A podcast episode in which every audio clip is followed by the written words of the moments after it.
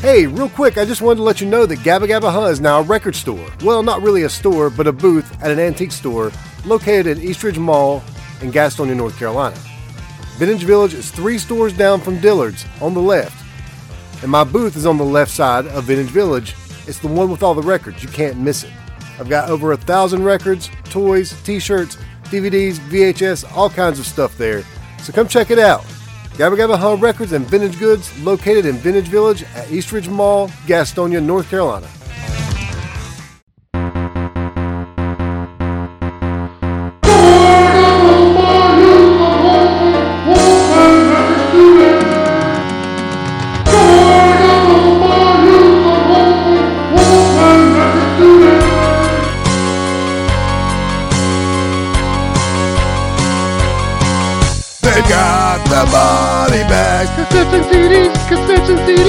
The Poison Boys single vinyl record, they got vinyl records. Captain Un is coming soon. He's in the village, faces from the village. All kinds of crazy shit.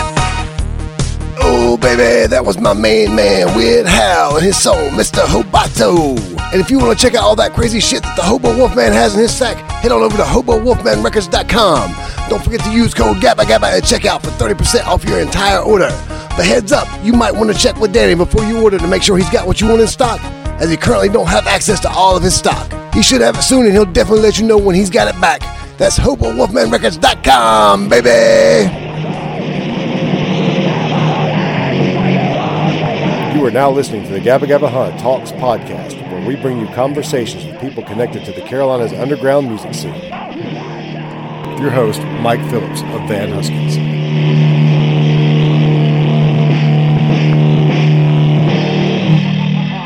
Hey there, and welcome to Gabba Gabba Hunt Talks, episode 51, a clip show. So just to let you know what this episode is about, these are some clips that were cut from the episodes that recently aired. Now, if you subscribe to my Patreon, you've probably heard all this before, but I'm putting some music in there, so go ahead and listen anyway. But if you don't subscribe to the Patreon, this is an idea of what you miss. As a matter of fact, some episodes have well over an hour of stuff like this cut, and a lot of it's really good stuff. I was hoping to have a regular Talks episode for you this week, but it just didn't happen. Working on something for this weekend, and I've got a backup plan if everything else falls through. On the plus side, this one's kind of short. The last time I did this, I think I billed it as a radio episode. This time, I'm going to bill it as a Talks episode, just to see if it gets a little bit more run. Anyway, you guys enjoy it. But yeah, man, this has been, it's been really cool being able to talk about this stuff. You know, yeah. I feel like I'm doing this for whatever, pushing 30 years now, and it's just like, trying to make sense of a lot of the stuff myself, because it's always been from one project to another. Yeah. It's just like, man, is there any kind of narrative here? I feel like I've done stuff in kind of a weird order. And yeah, I mean, it definitely. And I always feel like, so I think about this in the scheme of like, you know, when I talk to people I work with about the podcast I do, and I tell them I'm doing this, it's about local music. And they don't know anything about this stuff. It's like, oh, okay, that's cool. But, yeah. You know, like I said, these, I think they're important stories, and they're stories that wouldn't get told otherwise. And I think that everybody really enjoys talking about this stuff because, you know, we talk about 30 years of music, and it's, in the grand scheme of things, it's very inconsequential what we do. Absolutely. You know, nobody outside of this area knows who we are or what our bands are or anything like that. You know, maybe some people who remember Salvo Reign from other areas of the country. But it's still important stuff, and it's still good stories, and you don't have to be – you don't have to sell a million records to have a good story to tell. Yeah, I think that's always a thing when you're trying to justify what you do to other people. If you have like a career or something else going on, I mean, it's a major time commitment for one thing, but trying to explain people why you do it when there definitely isn't any kind of financial reward. Exactly, yeah. And especially past the point where it's sort of like, you know, I guess maybe like, it's probably been a decade or more ago when I realized, man, I'm probably going to be doing this forever. Yeah. You know? And it was definitely never a thing that I planned on doing forever. You know? I mean, when I was younger, I thought, oh, it'd be great to make a lot of money off this and this would be my career. Yeah. But of course, I always played punk rock, so I never really thought that was a possibility. You know, once I realized that I couldn't play guitar like Eddie Van Halen, I pretty much gave up on that dream. Yeah. Oh, I mean, I just never, I never considered anything was going to be like a career as far as this goes. But, you know, I'm still surprised that it just kind of kept going somehow. Yeah. I think the same too. When I look back on it, I don't think when I was a teenager that I thought, oh, I'll play music for the rest of my life. I think at the time I thought, this is something fun to do. And I'm kind of glad that I made it last for 30 years, and I hope I make it last for another 30 years. It might be the last generation of bands might have been like the generation from like 5 or 10 years ago. Because I'm looking around now, and it just seems like, Rock Hill's got, Winthrop University, and, generally half the bands that are writing their own stuff, they're kids who were parked at Winthrop for 4 years. Yeah. But it's just like, it feels like they're, unless I'm finally just so far out of the loop that I don't know what the hell's going on anymore, it doesn't seem like there are any new bands right now. It's kind of weird. There's a few of them. A lot of them were playing stuff that was popular in the 90s, like the True Lilith, the Walburns, Wilma. Those three bands are all really young, like around 20. Some of them younger, some of them older. But they're all playing like 90s inspired stuff. There's a band called Mutant Strain from Charlotte. They're young. They're really young. They're playing just pure punk rock. I mean, it's like... Yeah, it's always awesome. So there's a few out there, but it's just there's not a lot. There's not a lot. Yeah, it just seems like even if you're like 17 or 18 and you start a band, you have to know even at that age now. If you're that age now, you have to know that what you're doing is it's such a niche. Yeah. Because like everything now, I mean, if you look at like even like really mainstream stuff, if you look at what constitutes like a Billboard Top 40 chart now, you don't see bands. Yeah. It's all like it's very producer driven, usually just like one person and a laptop, It just seems like the whole landscape of that stuff has changed so much just in the past few years. Well, I know that like, just even being in a band doesn't have quite the cachet it used to have. You know, just because most people just think that that's not... People don't play in bands anymore. Yeah. Like some of my friends from high school, they're just amazed that I'm still actually playing music. You play music still? Like, I love it. Yeah. It's like, it's my life. Yeah. I'm actually gotten to the point too, like at work, it's like, I'm almost like, it's like the reverse of like self-hype. Like I'm almost ashamed to be like, I mean, it's like, not that you won't come out and have a good time and not that you won't even, you might really dig what I'm into and what I'm doing. But at the same time, it's just weird to get the conversational ball rolling with somebody you don't know that well and be like, hey man, my band is playing at this band. It's just, I usually totally downplay it these days whenever I'm talking to somebody about, I play in a band and whatever, blah, blah. Oh, really? What? Can I come see you? You wouldn't like us. Or I'll say, we're playing a show at the Milestone in July, but, we'll play at Freeman's eventually. Yeah. You won't have to drive far to see us. That's usually the way I set it up for people around here. I'm like, wait till we play at Freeman's because you don't have to drive far and you won't feel like you wasted your time going out there. Mother, you tried to hold me close and save me, said the good Lord made me naked for a reason. Father, went on a bender when the cord was slipped and slurred my name through every drunken season. There's a seed in my head, better move or I'm dead. Did I fail you? I spit some blood in the sink, part of you I think. I wanna tell you, I'll shut it down before it comes out wrong. I'll shut it down before it comes out wrong. Sister, she tried to show me my reflection. She held up her little mirror and it cracked. Brother, I guess he's always gonna spite me. Says he lost his favorite knife in my back. There's a sea in my head, better move or I'm dead. Did I fail you? I spit some blood in the sink, part of you I think. I wanna tell you, I'll shut it down before it comes out wrong. I'll shut it down before it comes out wrong.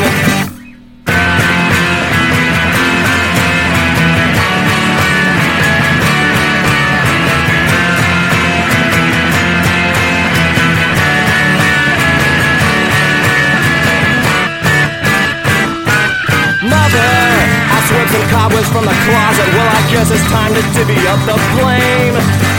Mother, it took me half an afternoon to find the card and sign my name.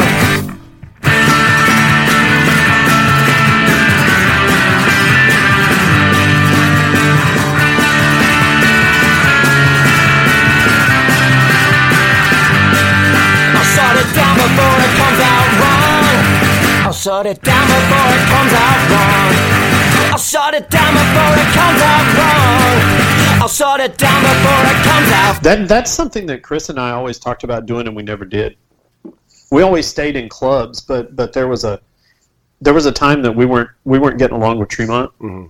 and the Milestone wasn't an option at that time because it was having one of its dark periods, and I think Fat City was gone, probably, maybe, I don't remember, but we were having problems with Tremont, and so we ended up playing at the Misty Mountain, cafe. Mm-hmm. Yeah, that's where we did our CD release party. I told that story last time, but we talked about doing it in an armory, mm-hmm. because you have Charlotte. Good God, there's so many TFW and armory halls, right around the corner from our apartment. I'm like, oh, we can just have it over on Central, and just throw a show. And, I mean, I don't know. Did you guys get insurance and stuff, or how did you? Whatever we had to get. Just go for it. We just went for it. Yeah. But yeah, we paid our deposit and whatever. Yeah, I think there was a rental fee plus a deposit. We paid that, and then we got our deposit back at the end. Oh, right on. Yeah. See, that is something. Honestly, that's something that I always. I always wanted to do it. Mm-hmm. I always wanted to do an armory show, and we just never did it back in the day. And I'd forgotten all about it until I heard you talking about it on the podcast. And I was like, oh, man, they did the armory shows. Totally. If we hadn't gotten in over at Heretics as early as we did, or if we had started playing earlier, we probably would have done a lot more of that. But it's we had a show at our practice space the year before that. And then, for the next year, okay, we got to start playing shows. But couldn't get into any of the clubs yet. And it was let's just do our own. And so that's the way we decided to do it. And then we started playing at Heretics, and that was we don't need to set up our own shows anymore. Because they let us, if we wanted to book a show, we could call them, and they'd let us pick a day, and we'd do it. Sure. I think I went to Heretics one time. I think I went there once. Yeah. I don't think I ever. I think I went there, Hope Nichols' band. I want to say it was when she was still in Sugar Smack. Yeah, probably so. But I went to see them there. And I think that was the only time I went to Heretics. I didn't see any of the Mad Brother Ward stuff or any of that any of that jazz. That although I've heard those stories a million times, mm-hmm. So I'm very familiar with it. I feel like I was at those shows. Yeah. But because I've heard some legendary shows there. But yeah, we were a lot the same way, except that we didn't throw VFW shows. It would be we threw shows in people's backyards, or out in Lincoln and stuff. We'd have friends that, oh yeah, you can, we'll throw up a stage in the backyard and mm-hmm. let's have a bunch of people and do shows like that.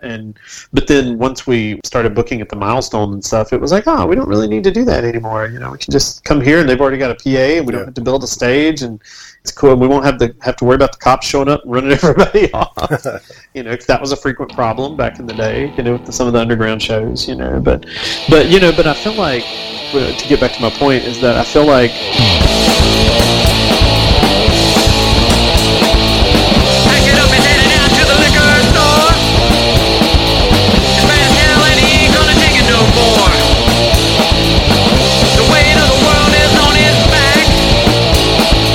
You can't take it. He's gonna crack. He's gonna drown in his demons again. No inhibition.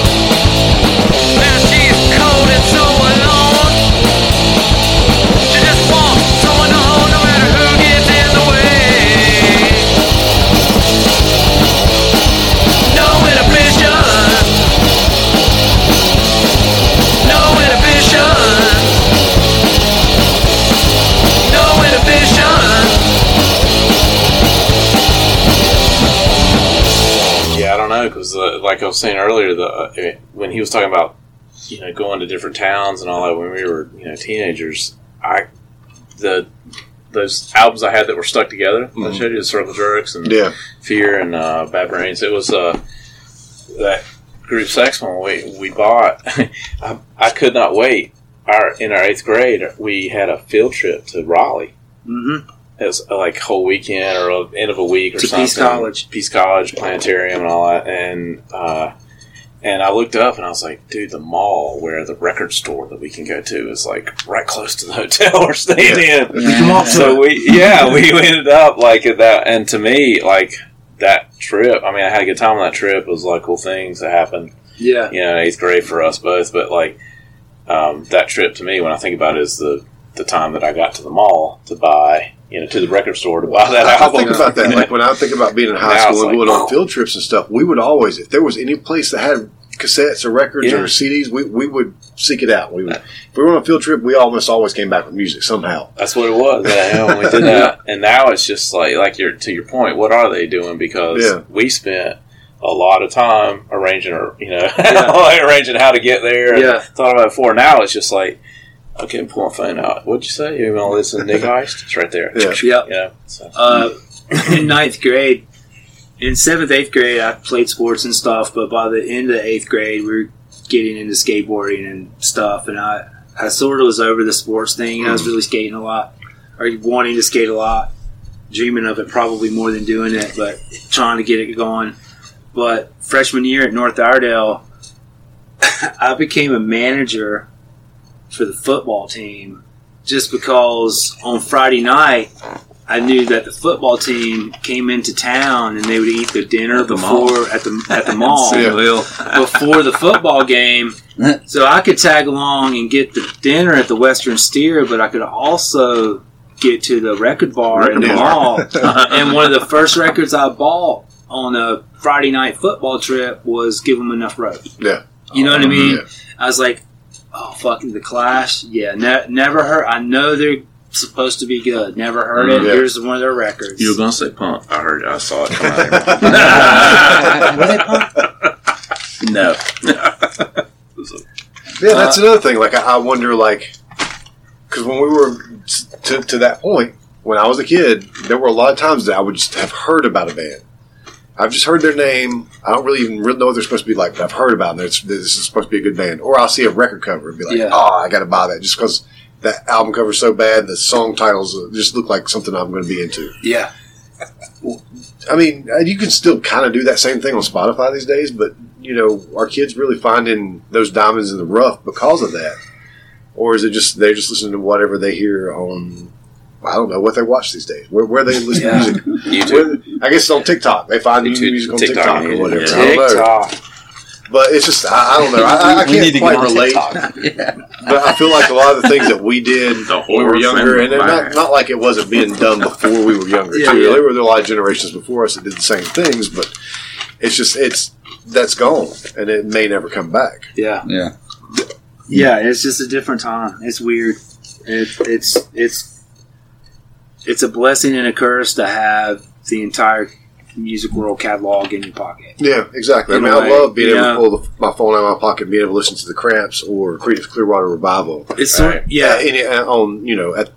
whenever I want to. It's sort of like Zoom, right? Like you're watching another Jetsons reference, but you're watching the Jetsons, and they're as a kid in the 80s, and they're talking to you. They're seeing each other on TV, and they're talking to each other on TV, and the TV is like, you know, TV in the 80s was something you watched. Yeah. You didn't touch it. Yeah. You watched it, right?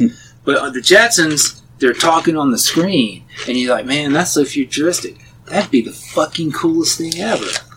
Until it happens. Yeah. And you're on Zoom. And you hate everybody. And you're like, oh, man, this is the worst. You know, it's like, could it be worse? You know, than being on, like, having to be in meetings and shit on Zoom, just, like, at first, like, you know, it was, like, the pandemic hit and everybody went to Zoom, and it's, like, the novelty was gone in, like, 4 days. Yeah. You know, like, we were all in this together, and Zoom is pretty cool, lasted about 4 days. And then everybody's, like, you know, I was like, oh, I spent a whole year on Zoom, and, you know, just doing everything, and it's like, I don't know, I developed a system that I could deal with it and how to, like, make sure that, you know what I mean, I wasn't zooming too many times, too close together, you know, yeah. It's like giving breaks in between Zoom meetings and stuff like that.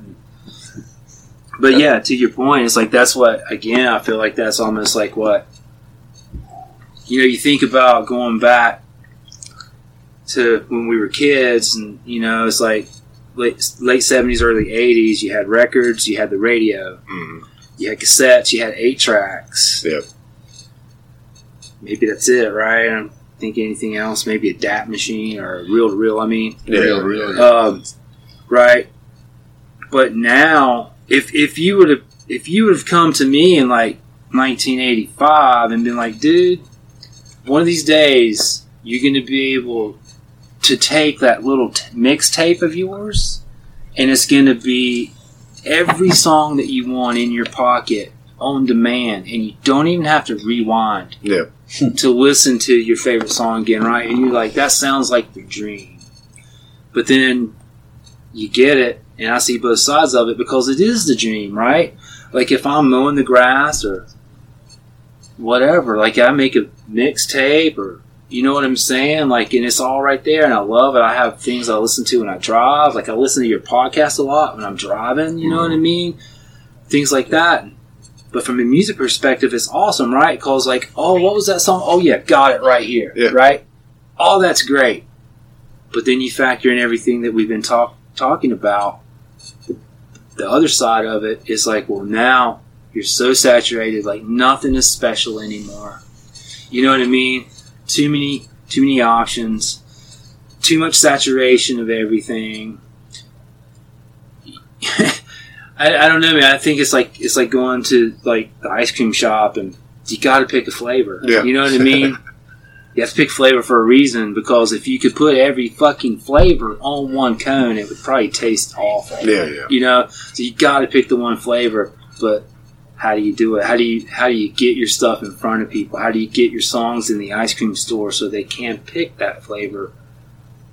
Anyway, yeah, it's just one of those debates. I think that no matter which way we hit it from, we'll never quite figure it out. And I don't know. I do see some bright spots. Like I said, going out to shows here recently, I've seen a lot of people coming out, and it's people that were coming out before, and they seem to appreciate it more. And then there's also these new people coming out that I don't know where they come from, but I'm happy to have them out there, and I hope they stick around. Yeah. So maybe things will start changing a little bit. Maybe. I was honestly hoping that the pandemic would change a lot more than it did. Like, I thought people would kind of, I don't know, start appreciating things a little bit more, but it didn't seem to have, the opposite effect on a whole lot of people. So I don't know. This might be temporary, but I'm just going to take advantage of it while I can, and hope for the best in the long run.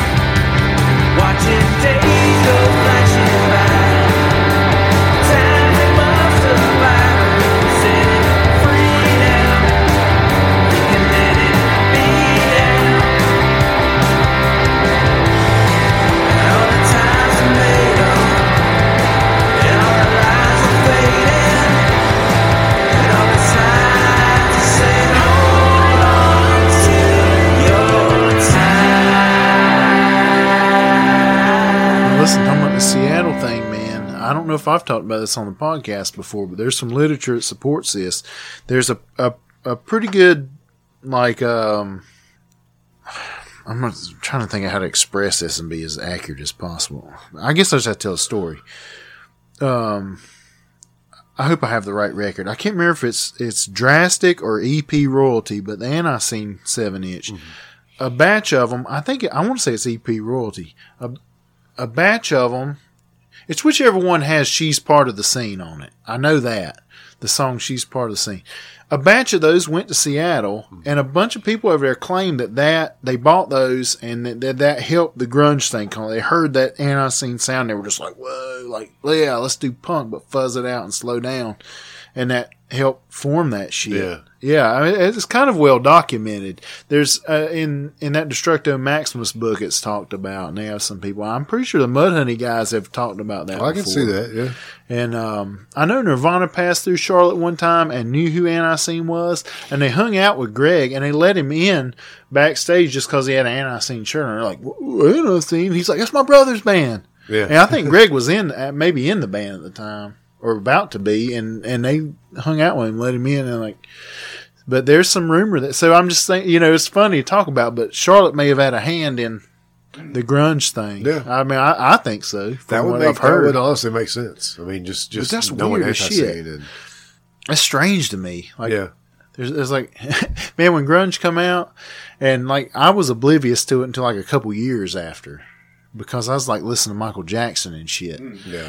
But that's who dethroned his ass. You know what I mean? So then I started hearing it, and I don't know what people reminisce about now, but I don't think it was as popular here as they think. I think it took a couple years. But to think that something went from here out there and then influenced that and it come back. Yeah. It's just, it's strange to me. But I like that idea. There's a guy that used to be in that band Cocknoose that was friends with Anti-Scene that he ended up in the Flaming Lips. And there's all these weird connections. Man, Tom O'Keefe from Anti-Scene's Weezer's tour manager. Yeah, we were just talking about him last night.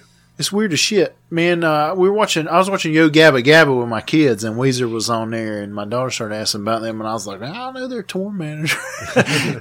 Man, my daughter has the most inflated view of what I do in the music world. She didn't understand. I struggle to get three people to listen. My dad knows Biz Markie. I don't know Biz Markie, but I know people that's connected to that show. Yeah. Yeah. Maybe DJ Lance, maybe. Yeah. Some people I know in Raleigh know him and know the. I know some people connected to Devo and stuff. Oh, yeah. Michael Pilmer, for one.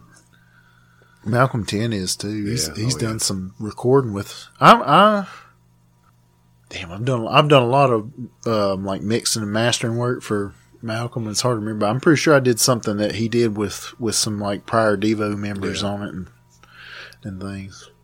I never got into Devo, but I'm kind of a little bit fascinated when other people talk about them because I know some people that are really sold on them and stuff. When I listen to them, I always enjoy it, but I don't know why nothing ever sticks out. Yeah. I hear it and I'm like, man, that's some of the damn Titus playing and the topics of the lyrics and stuff are kind of cerebral and stuff. I'm enthralled in a way, but I never go back to them. Only when my friends start talking about how great they were doing, I'll bust something out and listen to it. Yeah, I think they're great. I think I have a lot of respect for them, but it's just not my cup of tea. But maybe I just hadn't got it yet. Sometimes you don't get things to the I think it's older. A thing that clicks with some people and don't with others. That's the way they talk about it. It either just grabs you or well, don't. They're not a heavily guitar oriented band, so that I can see that. I've always liked them. It kind of goes back to my childhood, but even as when I got to be a teenager and discovered their older stuff, it was oh, okay, yeah, this band really.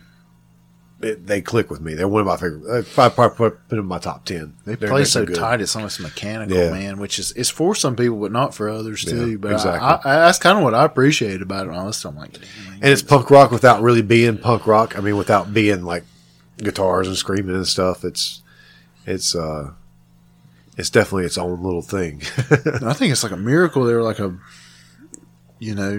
reached the level they did. Oh, so man, it's not for everybody. It's a niche thing. Mark Mothersbaugh does music for like Nickelodeon these days. Yeah, he's behind that Yo Gabba Gabba. He does all kinds of stuff. Yeah, he does Yo Gabba Gabba. He does all kinds of stuff. It's crazy.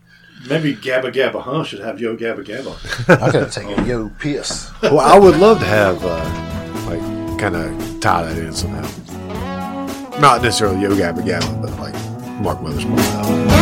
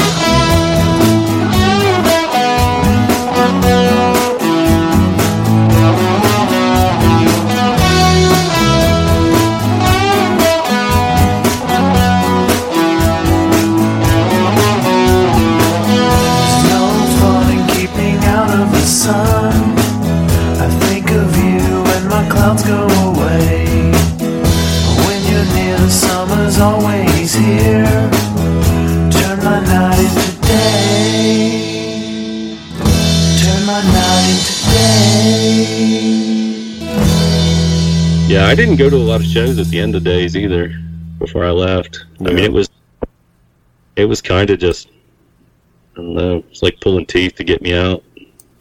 There was a time for me like that. It was just hard to get out. But now it's like I go out all the time. And I live like 30, 45 minutes from all the shows too. So yeah, I think now, you know, now that, you know, my daughter's 11 and, you know, Finn's older. I mean, if we lived there, I mean, I'd be dragging Finn out to shows. Yeah.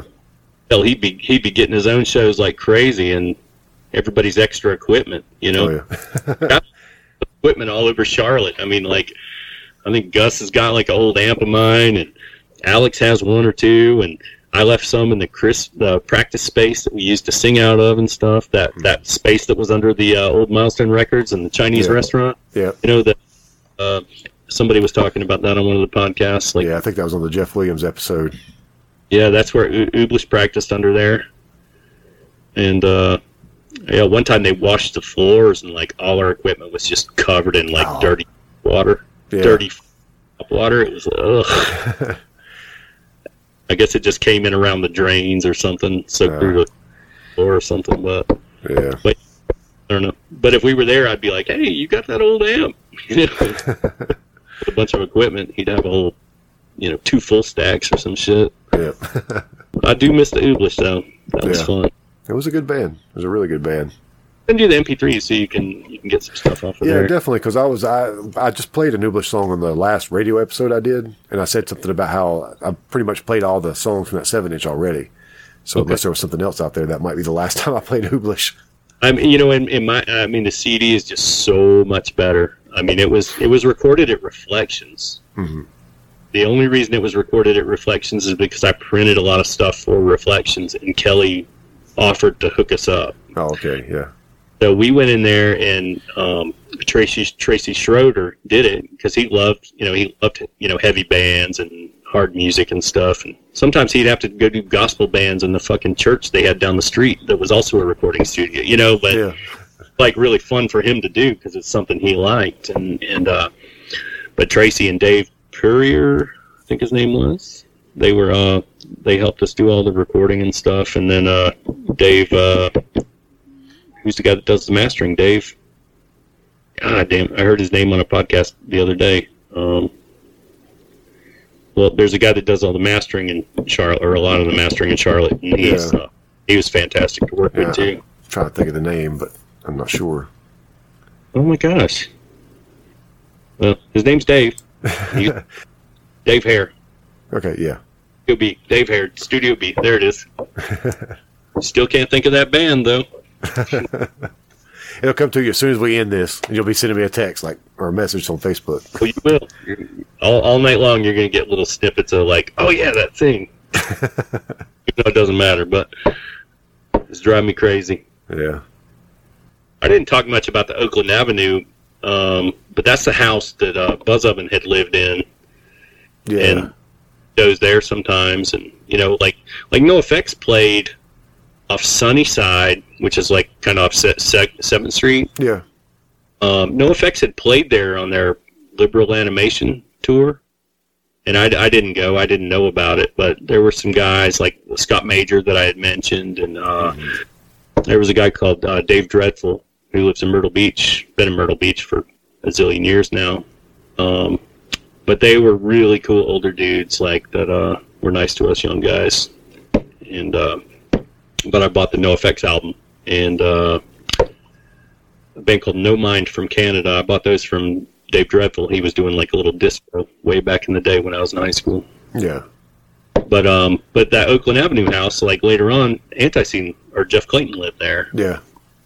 And it was a really fun place to go for a long time. Now you drive by it, it's all super nice. Fantified.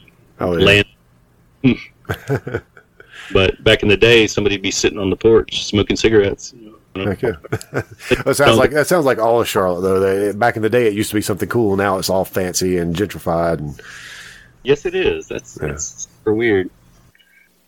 I mean, I grew up in North Charlotte all my life. You know, that was most everything I did was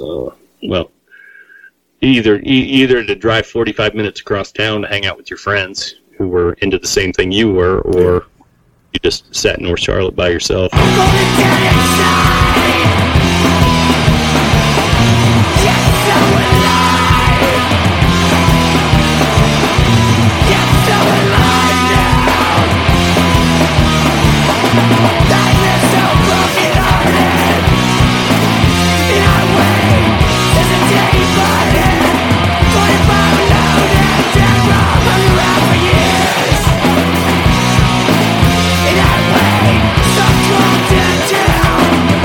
Bye.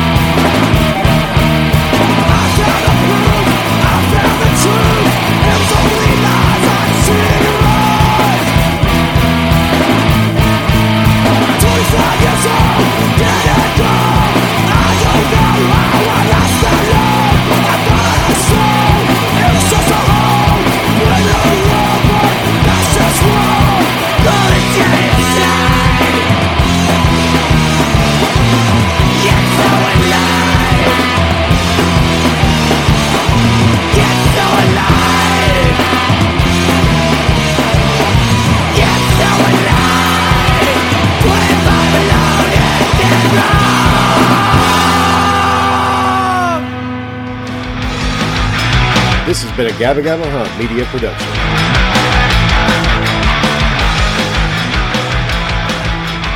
And finally, John Wayne Bobbitt is going to be an adult film star. He has been signed to play himself in the John Wayne Bobbitt story. The part of his severed penis will be portrayed by Pauly Shore. And